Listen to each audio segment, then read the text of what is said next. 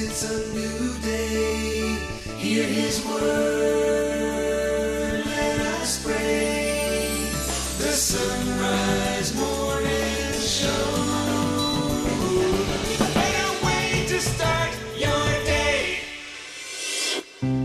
We begin on this Monday, the 18th of September, by praying together in the name of the Father, and the Son, and the Holy Spirit.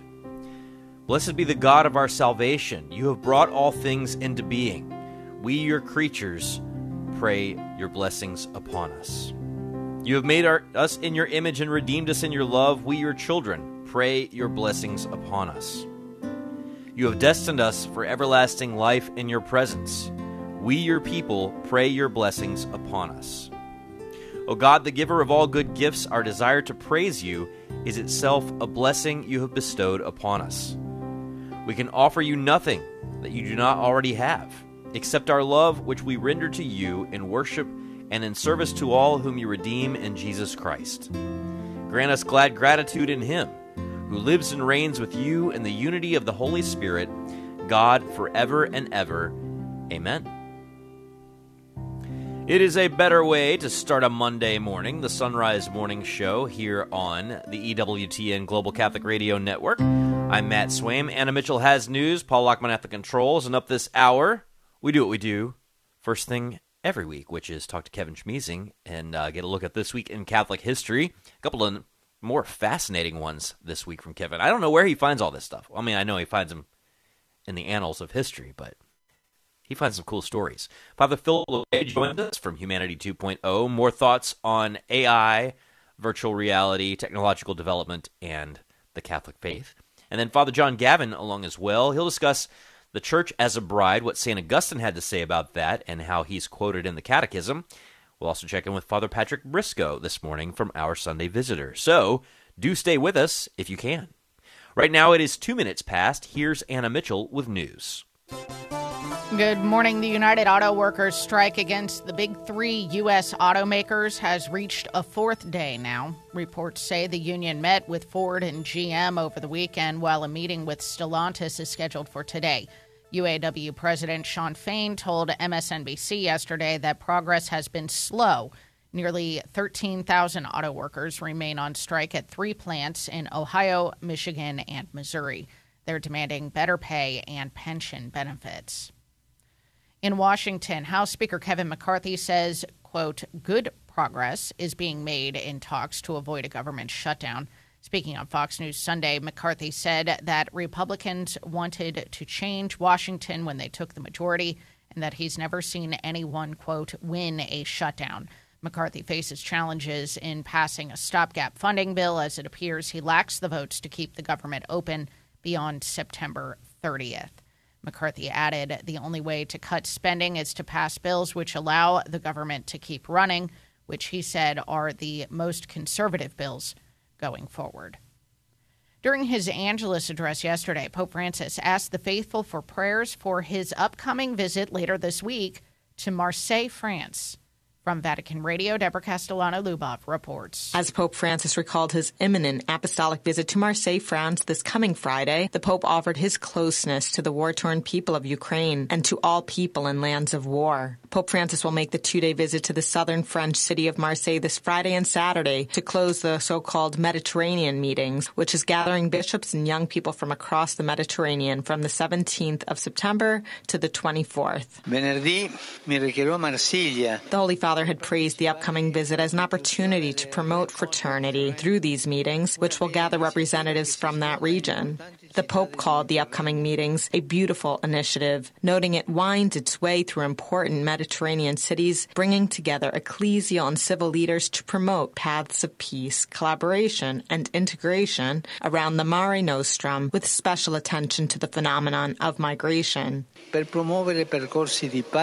It represents, the Holy Father highlighted, a challenge that is not easy, as we see also from the chronicles of these days, but which we must face together. This, he insisted, is essential for the future of all, which will only be prosperous, he noted, if it is built on fraternity, putting human dignity and concrete people first, especially the most needy. He said he already greets all the inhabitants and says he looks forward to meeting so many dear brothers and sisters. The Pope greeted various groups present at the Angelus, and in a special way, he greeted the missionary sisters of the Most Holy Redeemer of the Ukrainian Greek Catholic Church. The Holy Father went on to recall the battered people of Ukraine and once again called for peace in the country being devastated by war and for all countries with wars. I'm Deborah Castellano Lubov. During his Angelus address catechesis, the Holy Father preached a message of forgiveness. The Pope told the faithful to think of someone who has hurt them and to ask God for the strength to forgive that person. He said that forgiveness can heal the poisons of resentment and restore peace to our hearts. He said forgiving is not a good deed that we can choose to do or not do, but a fundamental condition for those who are Christians.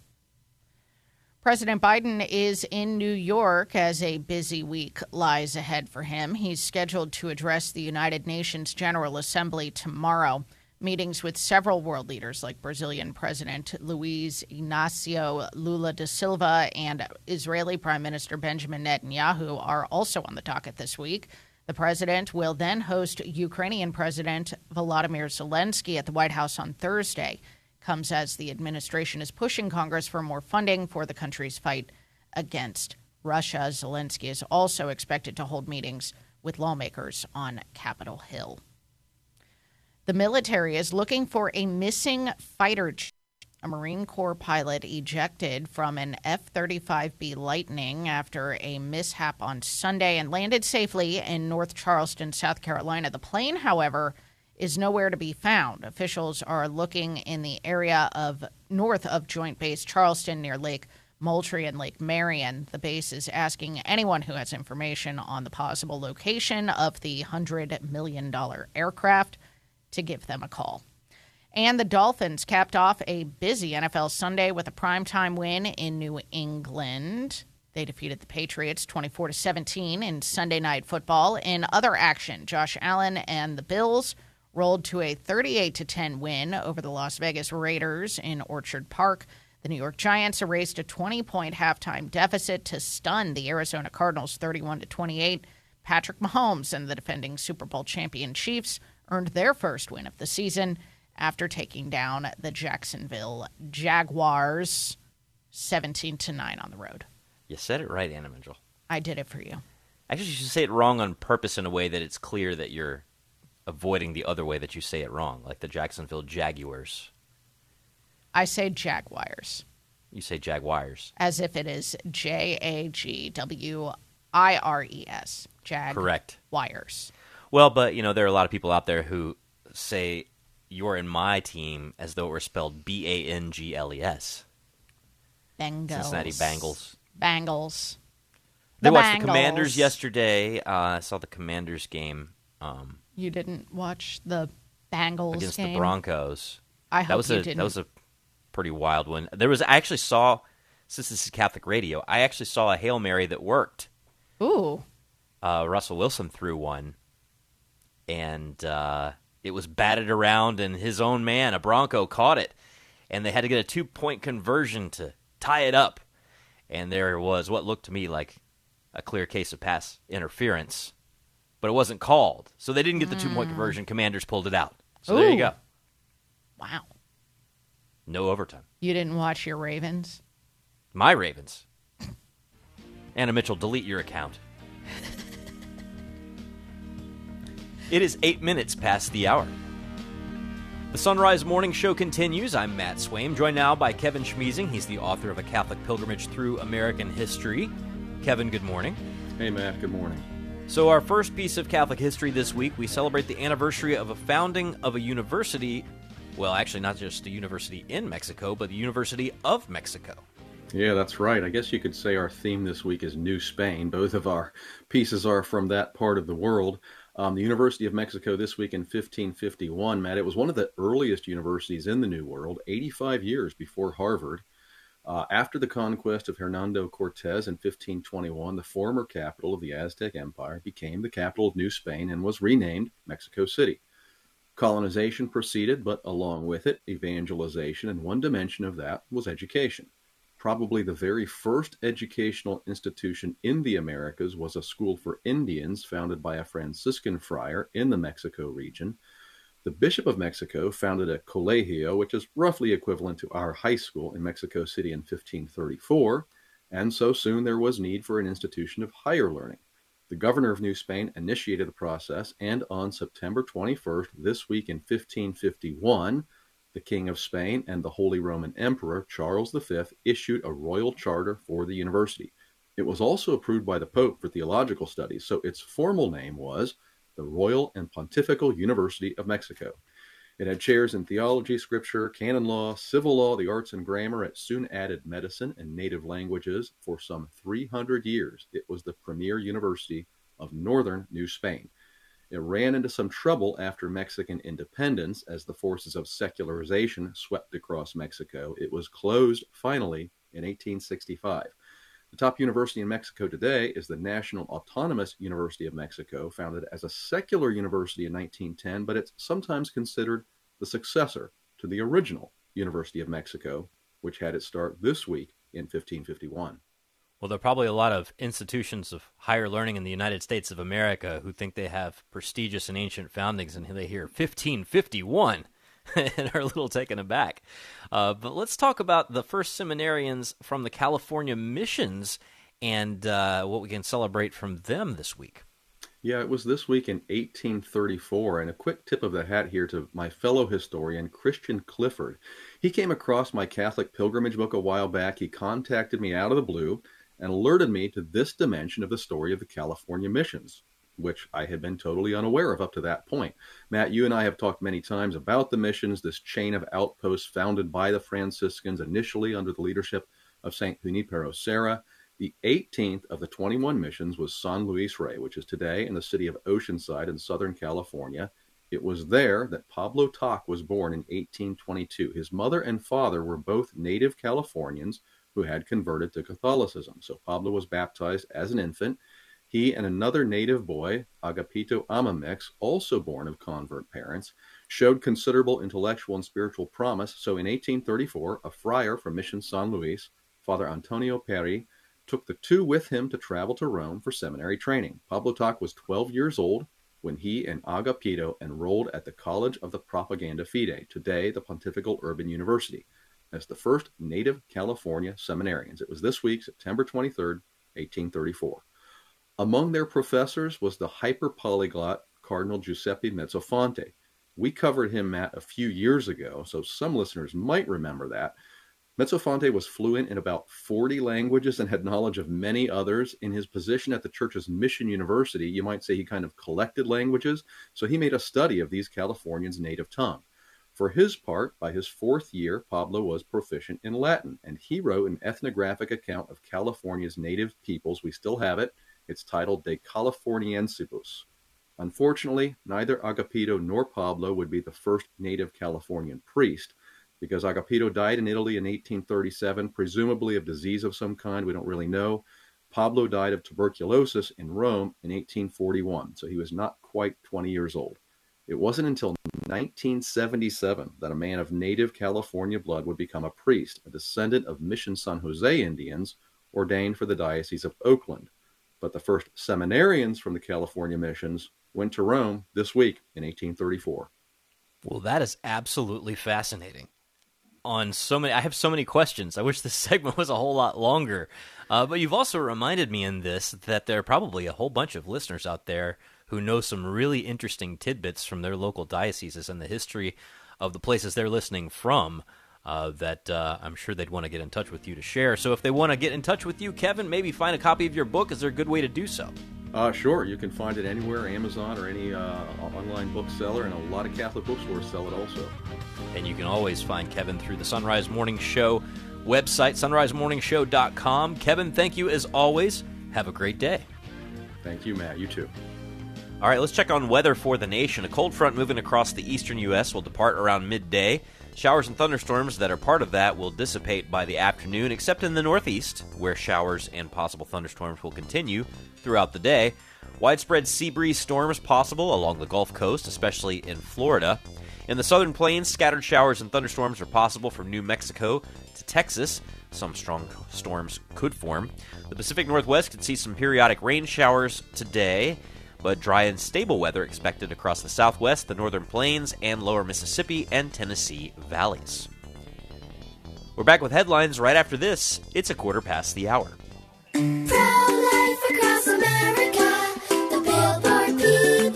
We need your help. Hello, I'm Marianne Kuharski, Director of Pro Life Across America. In my 30 plus years, I've never seen such a concerted attempt to silence our efforts and at a time when it's most needed. There's a powerful effort to prevent and block our pro life messages. Our billboards, social media, and digital ads are all impacted. Unplanned pregnancies still happen. Our ads feature a hotline number connecting callers with more than 3,000 pregnancy support centers across America, offering alternatives to abortion, free ultrasound, and pregnancy help. Babies' lives are being saved. The need still exists.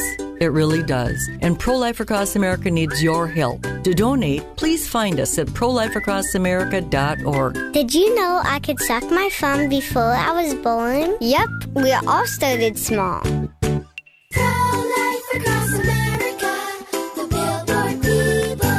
You start your day a better way by listening to the Sunrise Morning Show. Soon you'll be able to watch as well. That's right. Starting September 25th, you'll be able to watch the Sunrise video stream on social media and at sunrisemorningshow.com. You'll also be able to see the faces of the regular Sunrise Morning Show family, plus, you'll get to see what my hair looks like first thing in the morning. And whether I ever crack a smile at Matt's terrible jokes. Spoiler alert, she does. Sunrise goes to video September 25th. Tune in at sunrisemorningshow.com.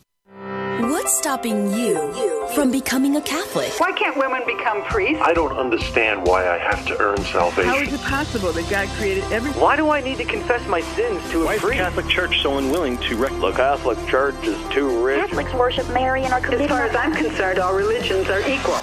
You are called to communion with Dr. David Anders. Today, 2 p.m. Eastern, on the EWTN Global Catholic Radio Network. 17 minutes past the hour. Here's Anna with headlines. The United Auto Workers strike against the big three U.S. automakers is now reaching a fourth day.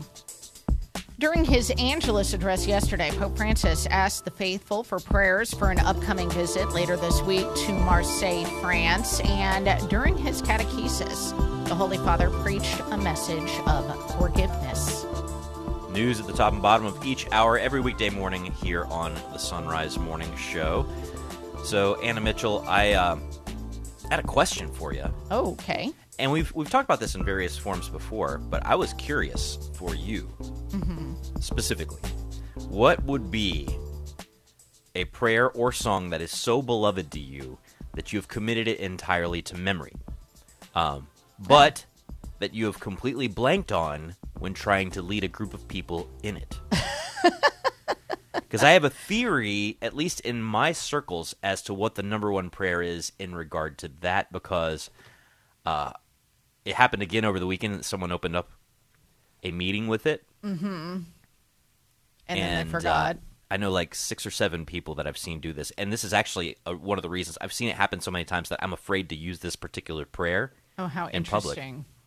Okay, the one time that I have completely blanked on a prayer that I have memorized was actually here on the morning show during our local hour because you usually open the program for us with prayer. Usually, unless But I'm traveling or something. If you're traveling, like you will be this week, I will be opening our local hour with prayer. And I did the Canticle of Zechariah. oh, And somewhere in the midst of it, I completely lost my train of thought and didn't have it in front of me. So I just kind of laughed, said I forgot the rest of the prayer, and moved on to a glory be. I'm trying to think. My most beloved prayer is um, actually the divine praises, but I don't think that I've ever lost that's a tough one to it. attempt in public without Yeah. a script because Well, you know what I, you know where I get tripped you might up. get Mary's attributes out of order. yeah. Well, you just go in in chronological order.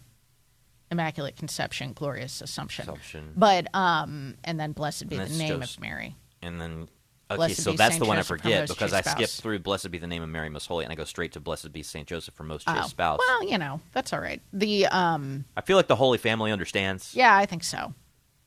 But where I get tripped up with the divine praises is during adoration when the priest decides to do says blessed be God and then the congregation then says blessed be God and I'm like moving through the whole thing because Yes. I've it was a prayer that Will and I had kind of made our our like official prayer for us as a couple kind of thing. Sure. It's um, well, I got actually inscribed the second, the first line of it, "Blessed be God," is inscribed in Will's wedding ring, Whoa. and then "Blessed be His holy name" is inscribed in mine. well. What do you know? I did not know this. Well, So I got two.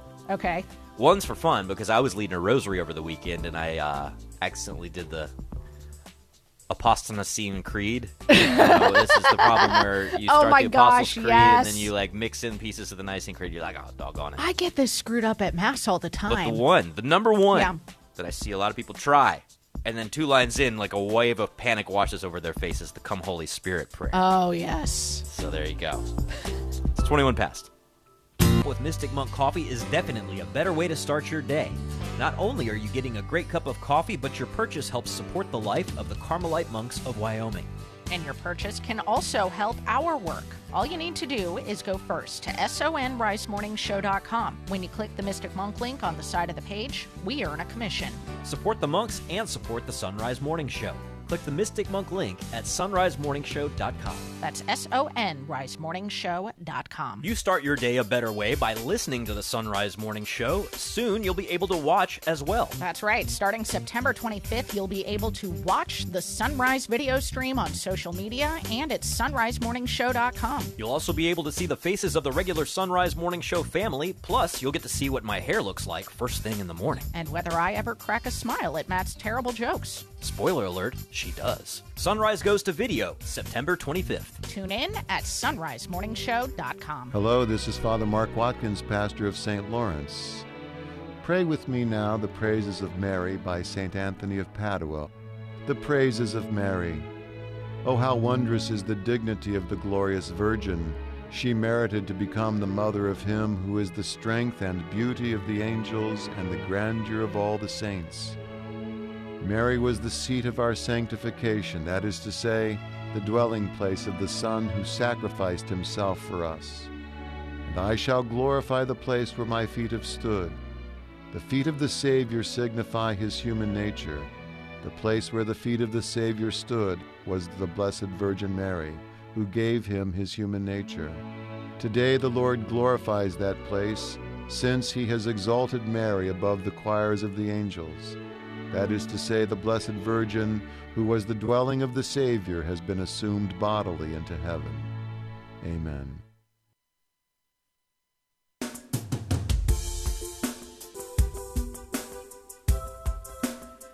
The Sunrise Morning Show continues. We are glad that you're here with us as we plow through the month of September. Hard to believe we're already halfway through the month, more than halfway through the month.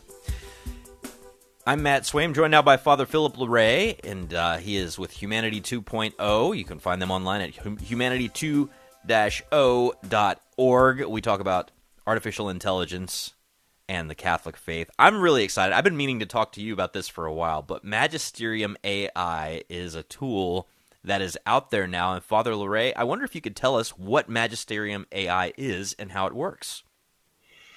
This is an application based on a artificial intelligence motor, which is similar to OpenAI's ChatGPT. Now, the difference is that it has been taught on official documents of the church. I think uh, Matthew Sanders, who's the founder of, of Magisterium AI, has uh, and his team, they've inserted roughly 4,000 official documents of the church. Uh, the most recent one was the Denzinger edition, which is the official writing of all of the councils of the church. Uh, and so when you ask it a question, if you've ever used ChatGPT, you ask a question, it answers, you're only going to get the authentic answer from the Catholic Church. And I think that's one of the greatest advantages of this artificial intelligence. It won't make things up. Those are called hallucinations in uh, the jargon. Uh, it won't. It won't uh, give you false news, uh, and it won't give you wrong answers. It will because it, has to reference the answers that it gives you. Uh, I, let me just give you an example. If you Matt, you, you would say, uh, explain the law of, of, of celibacy for priests in the Catholic Church. And then it's just going to go through all the history of the church and, and tell you about that theme. And it's going to uh, reference it through uh, with documents in the in the church. So this is a, a tool which is really taking the Catholic world by storm. A lot of uh, scholars are using it. Um, I know that, that Matthew is in contact with several universities to partner. For example, the Catholic University of America, the Canon Law Society of America is also uh, very interested in in uh, using this on a large scale. Uh, because just imagine, you know, you have the Code of Canon Law, and then you have all kinds of other resources uh, that that's going to help you as a canon lawyer. Uh, what, one of the issues that they're very careful about is copyright. And uh, if you've read the news recently, uh, Sam Altman is having a little difficulty. Well, it's actually a major difficulty because he's being sued uh, by authors that he has used to train his artificial intelligence. And so the, the, there's really not a very clear law on this yet. So that's why it's uh, murky waters. Uh, but Matthew Sanders, in terms of Magisterium AI, is only using material which is not copyrighted. He's, he's asked, he's very, very sensitive to that. And there may be a way in which he can uh, use other material down the line by getting permission or by paying royalties or something like that. Uh, but right now, all of the information that is used by the AI is not copyrighted and therefore is uh, is for the public is the general public domain. Well, it is a, a pretty fascinating resource. I tried it out the other day because there'd been a question that had come up in in my world, and so I just said, you know, how do I choose a godparent? I just typed it in, and I got like a six paragraph response, and it was all footnoted and referenced. And some of those places were places I expected to see referenced, uh, you know, the Catechism and some other things. But I saw these other footnotes, footnotes to like uh, a homily that Pope Benedict gave on the baptism of the Lord. I was like, oh, well, this is Yeah, helpful. I wouldn't have thought to look there. And and there's some other things like that. You know, there's an interesting aspect of this too. Is that some people are like, oh, well, this will this will replace you know me explaining my faith to my friend. And and my first you know response to that is, well, not really.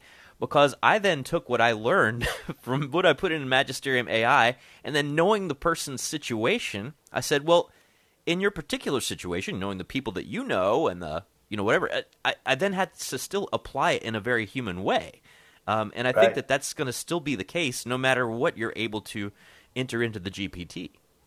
Exactly, and I, you know, some people are saying that priests are using this to to do homilies. I'm like, great. I mean, it can, it can only in, get improved, you know. Uh, so, and, and we've had this conversation before. I really don't think that AI is going to replace everything. I think it's going to help us. It's it's going to help us achieve our goals, just like you said. Uh, you still need, uh, you know, interpersonal connectivity. You still need to apply it to situations, uh, but it's a tool. It's a tool that can help us. And uh, I told Sam Altman, I said, you know, you should you should be supportive of this because it's a way to uh, use the the motor that you've created in a, a great way. It has only an upside. There's no downside to it. Well, you know, we should do a whole segment on that whole homily question down the road because there's going to be probably a, a range of how people feel about that thing. But I will say this. Uh, I've heard a lot of homilies where people have gone and copied and pasted paragraphs from various things into their homily, but they are not church teachings. They're uh, jokes they heard on the internet, right, or stories that they got from somewhere else.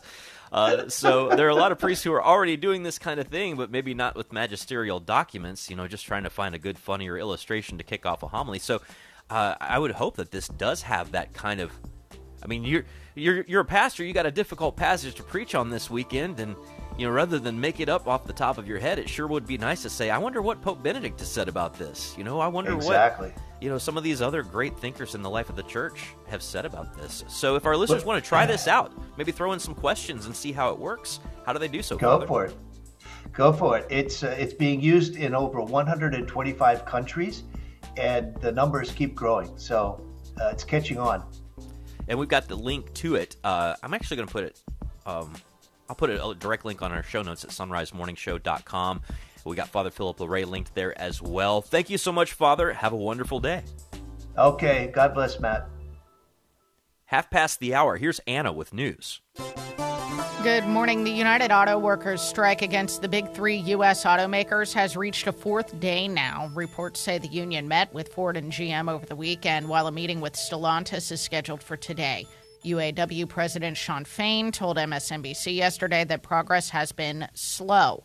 Nearly 13,000 auto workers remain on strike at three plants in Ohio, Michigan, and Missouri, demanding better pay and pension benefits. Meanwhile, Ford has laid off 600 employees at its assembly plant in Wayne, Michigan, as the UAW strike continues. Michael Kastner reports. The automaker announced the layoffs on Friday. Meanwhile, General Motors will idle its Fairfax assembly plant in Kansas, putting 2,000 people out of work. The strike at the Wentzville, Missouri assembly plant is being blamed for the move. UAW President Shawn Fain says the automakers laying off people who are not on strike is putting the squeeze on the union to settle for less. I'm Michael Kastner. House Speaker Kevin McCarthy says good progress is being made in talks to avoid a government shutdown. Speaking on Fox News Sunday, McCarthy said Republicans wanted to change Washington when they took the majority and that he's never seen anyone win a shutdown. McCarthy faces challenges in passing a stopgap funding bill, though, as it appears he lacks the votes to keep the government open beyond September 30th. McCarthy added the only way to cut spending is to pass bills which allow the government to keep running, which he said are the most conservative bills going forward. Pope Francis has asked for prayers for his upcoming trip to Marseille, France. The Holy Father will travel there at the end of the week to help close out the Mediterranean meetings with bishops and young people in the region. He called it an opportunity to promote fraternity through the meetings, which will gather representatives from all over the Mediterranean region. During his Angelus address yesterday, the Holy Father reflected on the Sunday Gospel in his catechesis, stressing the importance of forgiveness. From Vatican Radio, Deborah Castellano Lubov reports. The Pope explained that the number seven in the Bible is a number that indicates completeness, and therefore, Peter, he said, was very generous in the assumptions of his question. But Jesus, Pope Francis observes, goes further and answers him, I do not say to you up to seven, but up to 77. Ma fino a 70 volte sette. Jesus tells him, the Pope recalled, that when you forgive, do not calculate. E quando si perdona, non si calcola.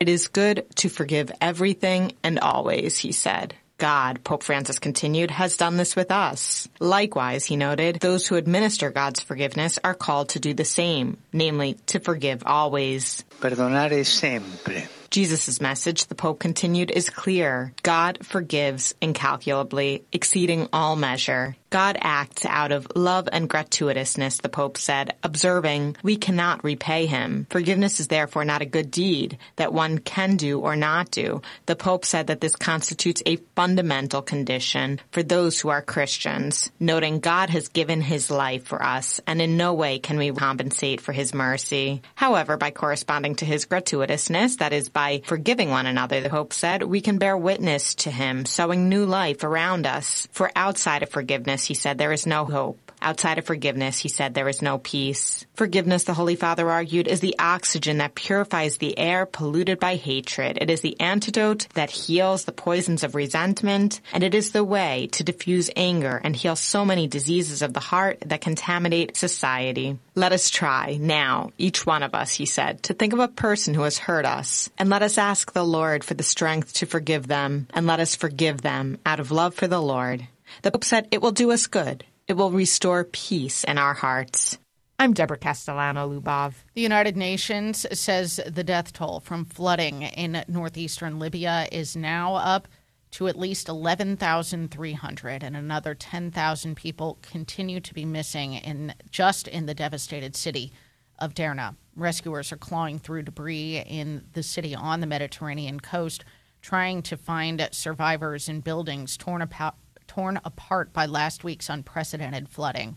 Historic rainfall last Sunday and Monday caused two dams to break, unleashing millions of cubic meters of floodwater through the city.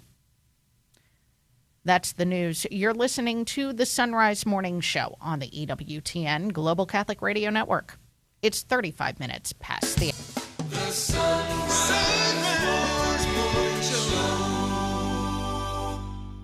You start your day a better way by listening to the Sunrise Morning Show. Soon you'll be able to watch as well. That's right. Starting September 25th, you'll be able to watch the Sunrise video stream on social media and at sunrisemorningshow.com. You'll also be able to see the faces of the regular Sunrise Morning Show family, plus, you'll get to see what my hair looks like first thing in the morning. And whether I ever crack a smile at Matt's terrible jokes. Spoiler alert, she does. Sunrise goes to video September 25th. Tune in at sunrisemorningshow.com. This past year has been a crazy roller coaster ride, but you have the power to get your business back on track by underwriting the Sunrise Morning Show.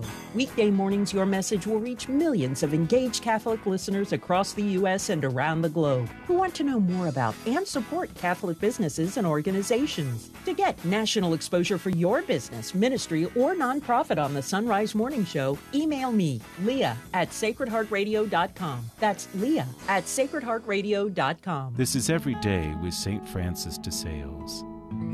How unfortunate are those who fall from the tops of high mountains. When they fall from these heights, the poor creatures roll and roll without stopping, right to the bottom of the precipice. The same thing happens to those who fall spiritually because they do not persevere in the service of God. It is a strange thing. After a good beginning and perhaps persevering for thirty or forty years in the service of God, just as they reach old age, when it is time to harvest the fruits of their labors, they tumble into the abyss of sin. How inscrutable are the divine judgments!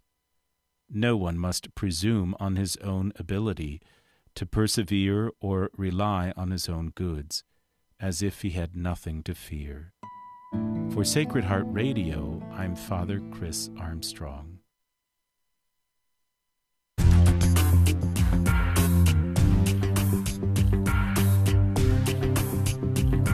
It's 37 minutes past the hour. You're listening to the Sunrise Morning Show on the EWTN Global Catholic Radio Network. So happy to have you along with us on a Monday morning. Feast of St. Joseph of Cupertino, a patron of students because he wanted to be a priest and he wasn't a very great student. So he prayed that the bishop would only ask him questions that he knew.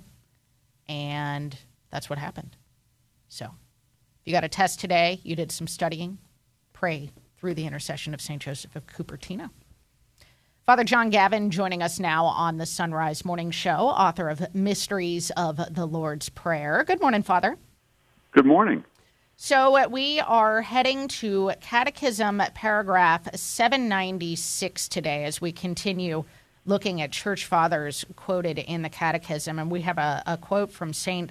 Augustine today. Now, to kind of set this up, last time we talked about Christ and his church and how they make up the whole Christ. You've got Christ as the head and the church as the body. So today we're kind of unpacking that a little further, I suppose. Is that how you would describe what we're we're going to be discussing today?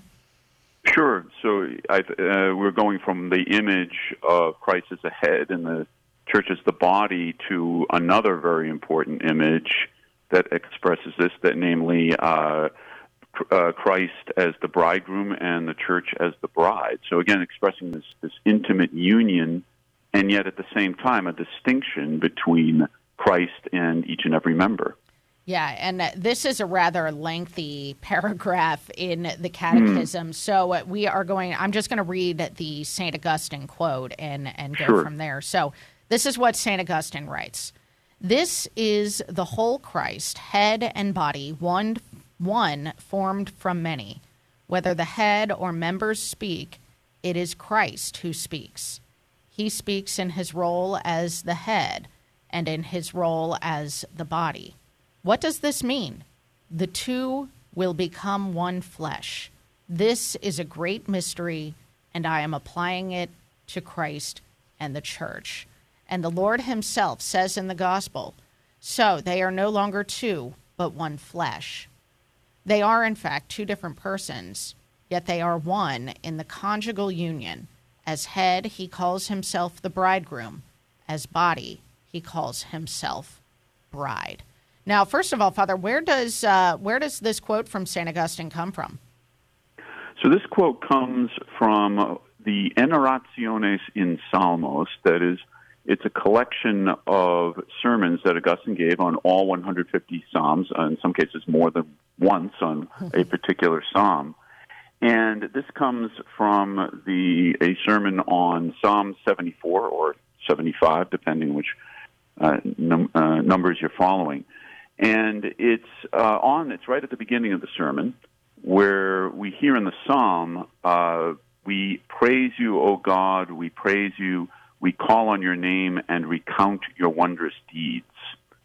And so he's looking at the psalm and applying what you were just talking about earlier. This uh, all is Christ, totus Christus. And Augustine has this wonderful way of interpreting the Psalms using this principle, all is Christ, totus Christus, by saying that when we read the Psalms, uh, it is always Christ speaking. Uh, either he is speaking in his own voice, or he is speaking uh, or giving us uh, the words to pray with. That is, he's speaking as a member.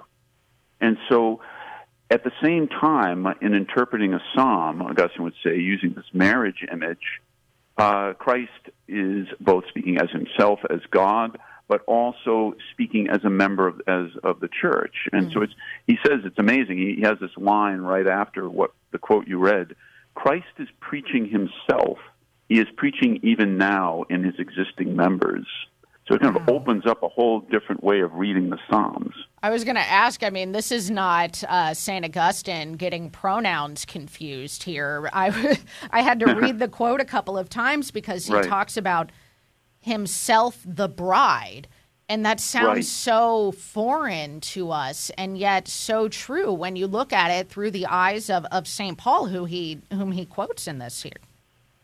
Exactly. It so again, we when we take that image, of course, on the one hand, we look at it and we say, okay, Christ is the bridegroom, the church as the bride, and made up of all the different members.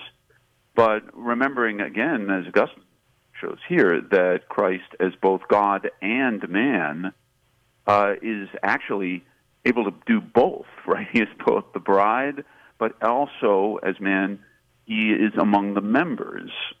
And so the union that we see affected here in this uh, bride bridegroom image actually comes together in Christ. All is Christ, totus Christus. So, what does this mean for us, Father? Like, why is this important for us to understand? Well, I, I think first of all, again, uh, this is uh, another image that shows us that intimate union between Christ and the church that Christ has won for us, right, in becoming man and, of course, dying for us and rising. So we're always conscious of this intimate union that we have with him as the church. Uh, another thing I would say also in the way uh, what we see here in obviously Paul and Augustine develops it is the way that each and and every marriage, uh, bride and bridegroom, uh, and then family, is uh, preaching this intimate union between Christ and the church. And I think it's something important for every uh, married couple and every family to think about that they are, uh, by living out their faith together in that intimate union, uh, demonstrating to the church, preaching to the church again and again the reality of our hope, our life in this intimate union with Christ.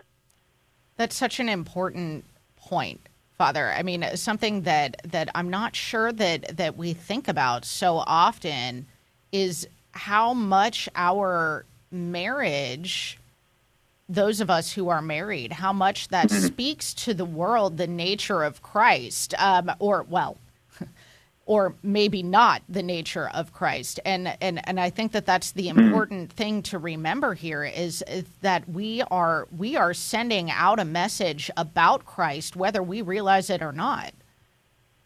Absolutely, and uh, and I think in many ways when we look at sadly, the kind of crisis in marriage in the world today, or people just not even getting married again. When that uh, when that witness is lessened or lost, uh, it becomes a crisis in the very identity of the church. People are not receiving that uh, that important message, but more than that, not seeing that witness, and also not being formed in that witness.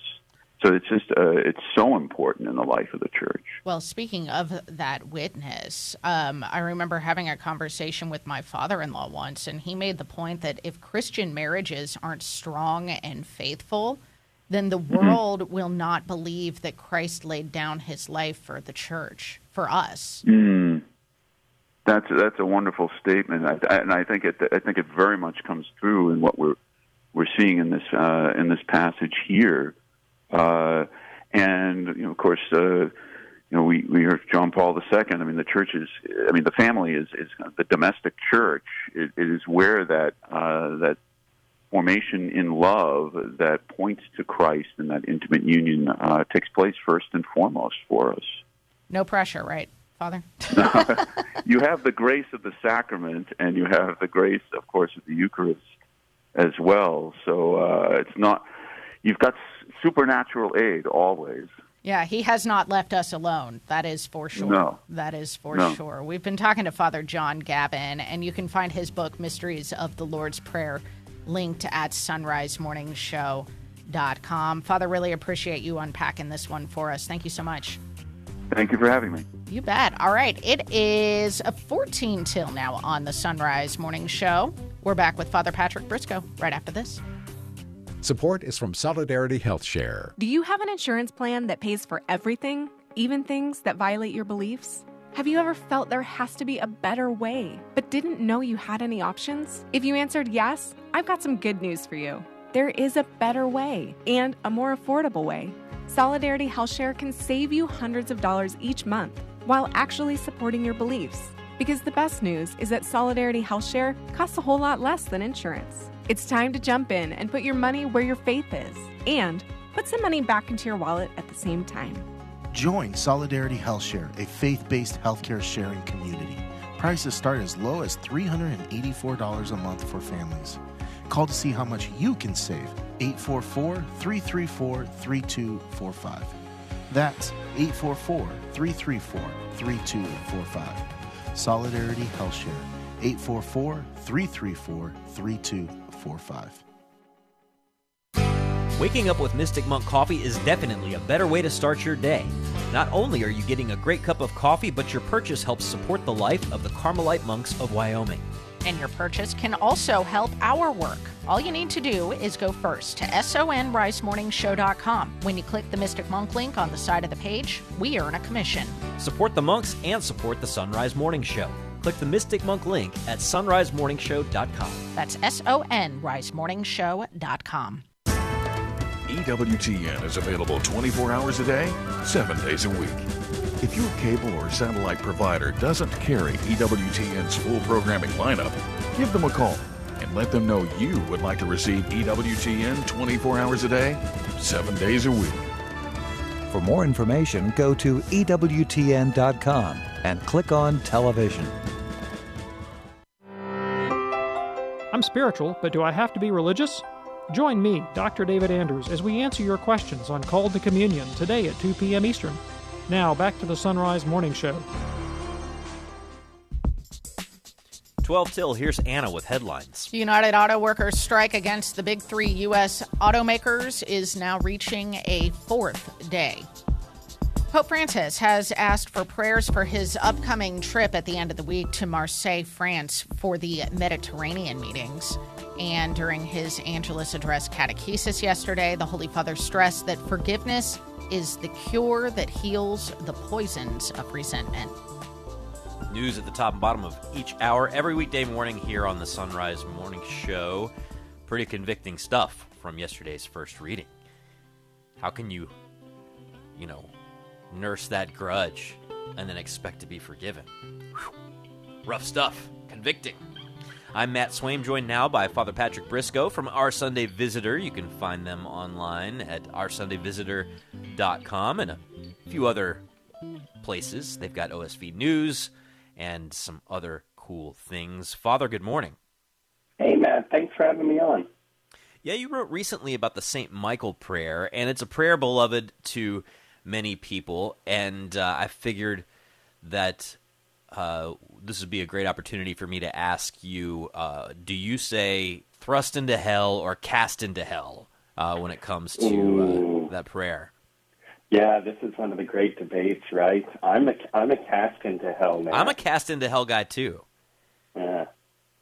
The uh, you know it's so funny some of these um, these translations that uh, that uh, didn't catch on in an official way, right? Where there are those little variations. It is a it is a funny thing that you notice when you recite the prayer alongside someone.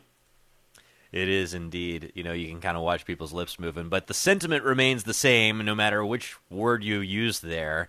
Uh, the Saint Michael prayer, uh, of course, it was written by Saint Leo. Pope, uh, I'm not not Saint Leo, not yet. Yeah, Pope Leo the Thirteenth. but if, if you could maybe give us a sense of of why he wrote it, when he wrote it, and what he recommended it for. Yeah, I think what's very interesting is that um, is that this prayer was ordered by Pope Leo the Thirteenth to be prayed alongside three Hail Marys and the Hail Holy Queen after Mass, and so the part of the idea was that uh, the, the recitation of this prayer uh, by the church throughout the world uh, would be a powerful means of combating anti-clericalism, um, which was a, which was a powerful force in Italy at the time. And so Pope Leo XIII was worried about the temporal freedom of the sovereignty of of the Holy See. So he asked Catholics to marshal a, a spiritual army against that threat. So, so the prayer was really was really begun as a threat of secularism, a threat of worldliness, um, again, a threat of anti-clericalism threatening the independence of, of the Holy See. Yeah, it's pretty fascinating, you know, that it has to do with sort of this temporal question because so many of us, uh, when we lean on that St. Michael prayers for something that feels like an entirely spiritual struggle that we're going through at the time. Right, and you see that's what's so interesting is that you see how Pope Leo understood them to be connected, and I think that the the anti-clericalism thing is important too, and because today we we see so much of a struggle against the priesthood, right? The the moral of the the, the moral authority of the priesthood, um, completely undermined by the clerical sexual abuse scandal, uh, the ability for priests to teach um, Catholic doctrine today uh, again threatened the idea of, of what a priest does as the one who leads worship. The priest leads the people in offering the son sacrifice to the Father. So, so we have a number of challenges to the priesthood today. And I think understanding that, uh, Pope Leo XIII ordered the praying of the prayer in part for the protection of the priesthood, I think that's an extremely meaningful thing. And I think, I think that's something that, that, that we should continue to reflect on. Well, it's certainly something that uh, I reflect on often because I happen to. I mean, I don't know if you know this. In my line of work, I, I actually know a lot of priests, and uh, I know a lot of them f- through more than just like their public facing aspects of their ministry. I happen to know a bunch of them as friends, and guess what? Turns out they're like regular old people in a lot of ways, right? In terms of the struggles and issues they face, but in some ways they're not like regular old people because the devil hates them. I mean, he hates them. And if he hates them, think about how much he hates their bosses, the bishops. And if he hates the bishops, think about how much he hates their boss, the pope. I mean, if we're not praying this prayer, man, we're missing an opportunity to invoke the mighty power of God against our worst enemy. Oh, I, I couldn't agree more. I couldn't agree more. And you know who saw that, Matt, was Pope St. John Paul II he, he saw that and he said, um, you know, even though this prayer is no longer recited at the end of Mass, I ask everyone not to forget it. Ask everyone not to forget it. And to obtain help, to recite it, that is, to obtain help in the battle against the forces of darkness and against the spirit of this world. I think that's so incredible because the prayer, the prayer helps helps us um, helps orient us against the battle that we're, tr- that we're truly facing against against the spiritual battle you know, it was an early favorite prayer in our family too. And there's something that's sort of rousing about it, right? There's something that sort of like gets up your spirits a little bit and and gives you kind of like a boost of of, of confidence and courage. Uh, you know, my son, who's like 11 now, this is one of the earliest prayers that he got excited about after Mass. Uh, because if you're a if you're a kid, right? If you're like a six year old boy and you get to pray for Saint Michael to kick Satan's butt, you know, I mean, it's like, I mean, who who doesn't have those struggles and want to see Satan put where he belongs? That's right. Get the angel out there carrying the sword. Let's go, baby. Yeah, indeed. Well, you know, you're a you're a priest when we talk about this idea of praying this for our priests specifically. I mean, would you want to throw out maybe a couple of needs that people might not realize are in the life of priests that we can have in mind when we pray this prayer to Saint Michael? Absolutely. I mean, I think one is for one is for the priest um, to be confident in his ministry, um, to be confident in his ministry, and I mean, I mean that he would have the courage to say difficult things to his people, um, because uh, I think a lot of times people misunderstand what it's like for a priest to have to articulate a difficult teaching in the church. It's extremely painful. Um, even even when the priest knows that the truth will be a consolation, it's difficult. It's a difficult truth. Um, I think too, uh, for priestly fraternity, so many priests feel feel alone, and even even though they have other friends who are priests, um, some some priests like like me are lucky enough to religion live in religious communities and so to have a kind of strength of fraternity. But priestly loneliness is a, is a huge challenge today. So, so I would say those two things that a, that a priest might be able to preach with clarity to his people, even difficult teaching, and that a priest would wouldn't feel alone. That he would know that heaven's ministers are alongside him, supporting him in his work. I also pray for energy, right? Because I know how many of my priest friends are just tired. They're just tired, uh, we right? Just, we just drink Mystic Monk coffee for that. There you go. Lots and lots of coffee. Um, and uh, hopefully lots and lots of St. Michael prayers there too. Father Patrick Briscoe, thank you as always. We've got our Sunday Visitor linked at sonrisemorningshow.com. Have a great day. Thanks so much, Matt. God bless. Another full hour coming up here of the Sunrise Morning Show for many of you listening along. It's three minutes till.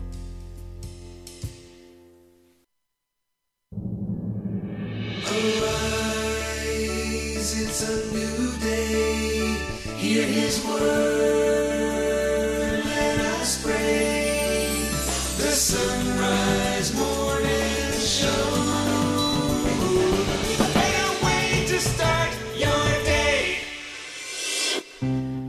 On this Monday, September the 18th, let's begin with a prayer of St. Anselm of Canterbury in the name of the Father, and the Son, and the Holy Spirit. O Lord my God, teach my heart this day where and how to find you. You have made me and remade me, and you have bestowed on me all the good things I possess. And still I do not know you. I have not yet done that for which I was made.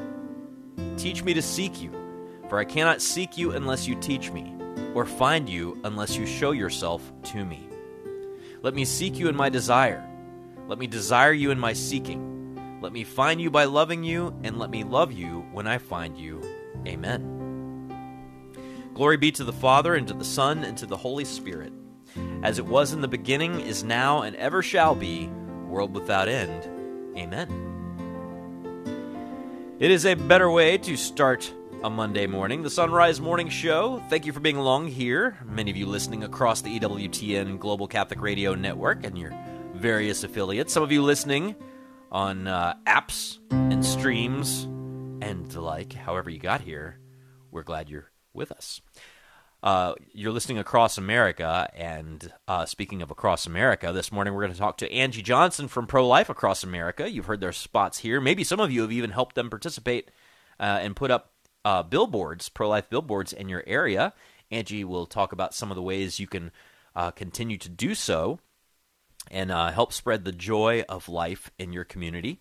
Brendan Hodge is going to continue our series we've been doing with him on classical education. We'll talk about geography and science and how those two fit into the classical ed picture. Mike Aquilina will join us from fathersofthechurch.com. Also, Stephanie Mann with more stories of English martyrs. So do stay with us if you can. Right now, it is two minutes past the hour. News of service of Central Fabricators and centralfabricators.com. Here's Anna Mitchell. Good morning. President Biden is sending a team to Detroit in an effort to help resolve the strike between the United Auto Workers Union and the big three automakers. The union went on strike last week, demanding better pay and benefits. White House advisor Gene Sperling and acting labor secretary Julie Su are expected to help support talks early this week. The two sides reportedly remain far apart. That, according to AW President Shawn Fain, who has said there has not been much progress in talks with the big three automakers during the ongoing strike. Speaking yesterday on MSNBC, Fain said that progress has been slow as the two sides do continue to meet. Meanwhile, nearly 13,000 auto workers remain on strike, demanding better pay and pension benefits. President Biden, meanwhile, is in New York ahead of a busy week. He's scheduled to address the United Nations General Assembly tomorrow. Meetings with several world leaders like Brazilian President Luiz Inácio Lula da Silva and Israeli Prime Minister Benjamin Netanyahu are also on the docket this week. The president will then host Ukrainian President Volodymyr Zelensky at the White House on Thursday. This coming as the administration is pushing for Congress for more funding for the country's fight against Russia. During his Angelus address yesterday, Pope Francis asked the faithful for prayers for his upcoming visit to Marseille, France. From Vatican Radio, Deborah Castellano Lubov reports. As Pope Francis recalled his imminent apostolic visit to Marseille, France this coming Friday, the Pope offered his closeness to the war torn people of Ukraine and to all people in lands of war. Pope Francis will make the two day visit to the southern French city of Marseille this Friday and Saturday to close the so called Mediterranean meetings, which is gathering bishops and young people from across the Mediterranean from the 17th of September to the 24th. Venerdì mi recherò Marsiglia. The Holy Father had praised the upcoming visit as an opportunity to promote fraternity through these meetings, which will gather representatives from that region. The Pope called the upcoming meetings a beautiful initiative, noting it winds its way through important Mediterranean cities, bringing together ecclesial and civil leaders to promote paths of peace, collaboration, and integration around the Mare Nostrum, with special attention to the phenomenon of migration. Per promuovere percorsi di pace. It represents, the Holy Father highlighted, a challenge that is not easy, as we see also from the chronicles of these days, but which we must face together. This, he insisted, is essential for the future of all, which will only be prosperous, he noted, if it is built on fraternity, putting human dignity and concrete people first, especially the most needy. He said he already greets all the inhabitants and says he looks forward to meeting so many dear brothers and sisters. The Pope greeted various groups present at the Angelus, and in a special way, he greeted the missionary sisters of the Most Holy Redeemer of the Ukrainian Greek Catholic Church. The Holy Father went on to recall the battered people of Ukraine and once again called for peace in the country being devastated by war and for all countries with wars. I'm Deborah Castellano Lubov. The military is searching for a missing fighter jet. A Marine Corps pilot ejected from an F 35 fighter jet after a mishap yesterday and landed safely in North Charleston, South Carolina. The plane, however, is nowhere to be found. Officials are looking in the area north of Joint Base Charleston near Lake Moultrie and Lake Marion. The base is asking anyone with information on the possible location of the $100 million aircraft to give them a call. And returning to the Pope's Angelus address yesterday during his catechesis, the Holy Father preached a message of forgiveness. He told the faithful to think of someone who has hurt them and ask God for the strength to forgive that person. He said that forgiveness can heal the poisons of resentment and restore peace to our hearts. He said forgiving is not a good deed that we can choose to do or not do, but a fundamental condition for those who are Christians. It'd be interesting if that was the Pope's idea, except It's- it's, uh, it's shot straight through the readings. Yeah. Right from Sirach through Jesus Christ's own teaching yesterday at Mass. Can you- So I mean, this that- isn't one of those optional ones. Oh my gosh. Not an and it's what, what was it? Wrath and anger are things that the sinner holds tight, Mm-hmm. hugs tight. I forget Hugs, the I think, language. was the word. Yeah. I think it was hugs tight in the. The kind of thing you want to hug. Can It's you? not uh, not a huggable concept, and yet we hug it. Yeah, wrath and anger are hateful things, yet the sinner hugs them tight. You know, I was listening to um, a beautiful homily uh, by your friend and mine, uh, Father Jason Beadle, Of who had a, a parish visit for for our re- local radio station at one of his parishes, St. Luke. And uh, so, good morning to anyone from St. Luke who's listening for the first time since uh, our little parish visit yesterday. But he was talking about like, how do you know if you've forgiven someone?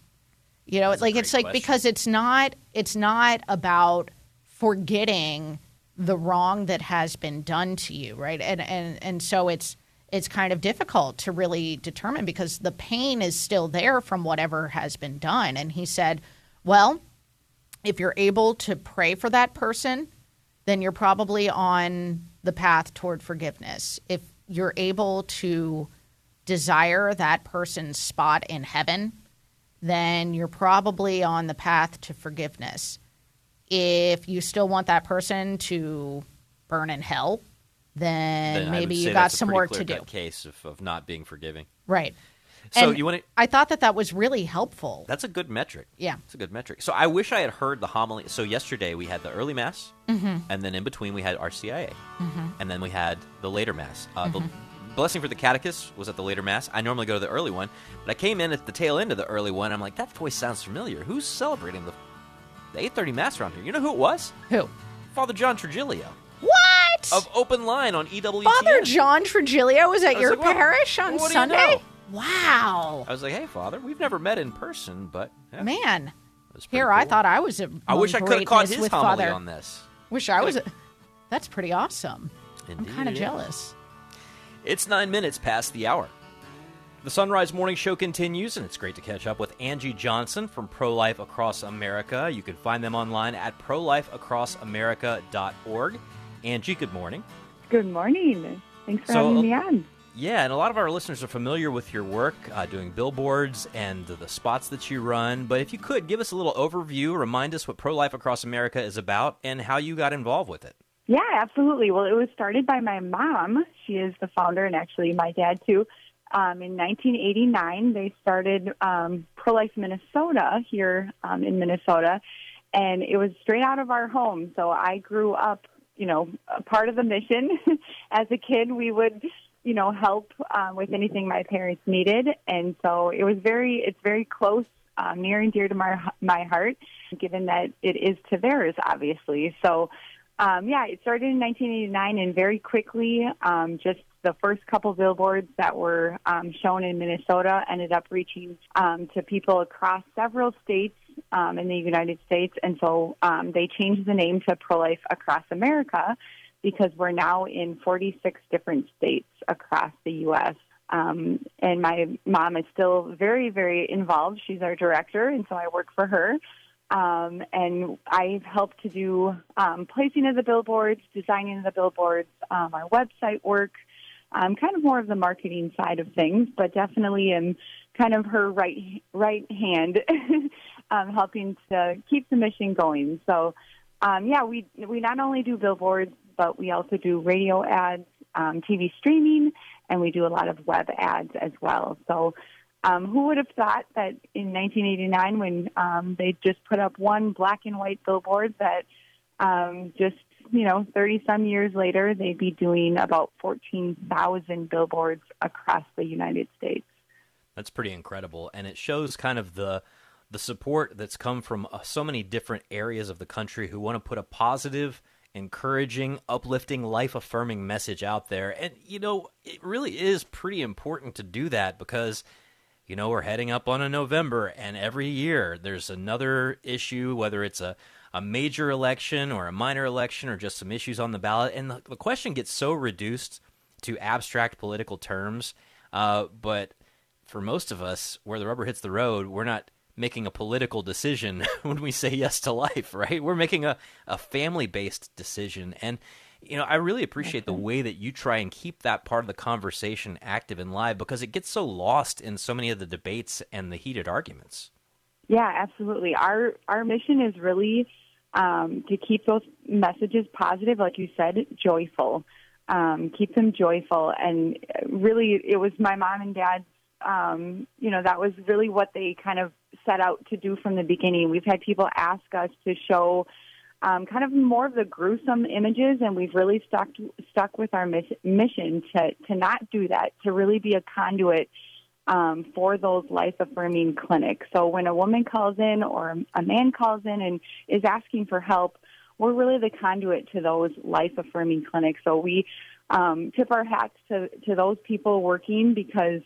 Um, you know, our billboards are across the U.S., but our hotline number is on every single one of our ads. And so when we answer that phone call, um, we use our, you know, uh, we guide them and we um, give them, you know, counseling and we send them off to those clinics. And um, it's great when we get those phone calls back to kind of say, like, I'm so glad you answered that phone because I, I was gonna I was scheduled for an abortion and now I um, I was able to see an ultrasound and I was able to choose life. So that's really our our mission is just to be a conduit to make sure that um, women, men, um, anyone needing help um, is able to get life affirming help at um, those those a clinic near them. Um, and it's going to be harder and harder going forward to do that, given what they're doing um, now to those clinics, making it harder and harder to have those clinics be known, um, what Google's doing, and everything like that. So um, we've heard a lot of messages that just, you know, our billboards are saving babies and getting women and men the help that they need. Um, and my mom always likes to share this um, 40% of our callers are men. Um, and I think that's just very telling that um, they're there to support women and they want to know what they can do to help save their baby too. So it isn't always just women; it um, it is men too. So um, yeah. Well, if you've been around for 30 years, I imagine that your parents know people that they helped in the 90s who have grandchildren now that they would not have had if that phone line hadn't been available. Yeah, no, exactly. We get letters from people. That's so funny that you say that because we do get letters from people saying, um, I saw your billboard and I didn't think it would affect me at the time. It, I didn't think anything of it until 10 years later, you know, my girlfriend or my wife and we didn't think we could have number three and we wanted an abortion and I only thought of your, your billboard. Um, or, you know, letters from women way back um, and saying, I'm still affected by my abortion, and I remember I love seeing your signs, and I know that they're helping other women making those choices. Um, and you know, when they do call in, we send them off to get post-abortion assistance, and that I think is um, also very healing. There's a lot of people out there who do need healing after after this sort of thing, and it's it's amazing to hear their stories to just know that you know, every time you pass a billboard, one of our billboards, I always pray that it's reaching someone, whether it's after, whether it's before, whether it's down the line. We don't know when they will be, when they'll need to hear that message, but it's the facts that they keep in their head, you know, that a baby has a heartbeat at 18 days, and it's, they remember that. So, well, very cool. Well, thank you for all your work to keep this ministry going uh, with your family, starting at 30 years ago. Angie Johnson, if our listeners want to be a part of your work with Pro Life Across America, uh, perhaps they're involved with their local pregnancy center, and this is one more way to help direct people towards that. Uh, what's a good place for people to find you and uh, connect with your apostolate? Yeah, um, they can go to our website. It's prolifeacrossamerica.org, and we would love them to join us on Facebook as well um, please, please pray for us because um, donations have been really down since the whole Roe v. Wade was overturned. We celebrated, we rejoiced with that, but I think people have become very, um, you know, just they think the fight's over, and we know we know that that's not true. Um, and so, yeah, please join us. We're targeting a lot of our ads at certain states who are making um, really um, they're they're making very interesting choices, and um, we're seeing a lot of people who understand that and they want to um, put their donation towards certain states like South Dakota, and we're able to do that for them, and it's it's great to see that. But um, we definitely need prayers, so we would appreciate any prayers, donations, support that you can give us would be awesome. All right. Well, thank you so much. You can find Pro Life Across America linked in our show notes at sunrisemorningshow.com. Got headlines coming up next. It's 17 minutes past the hour.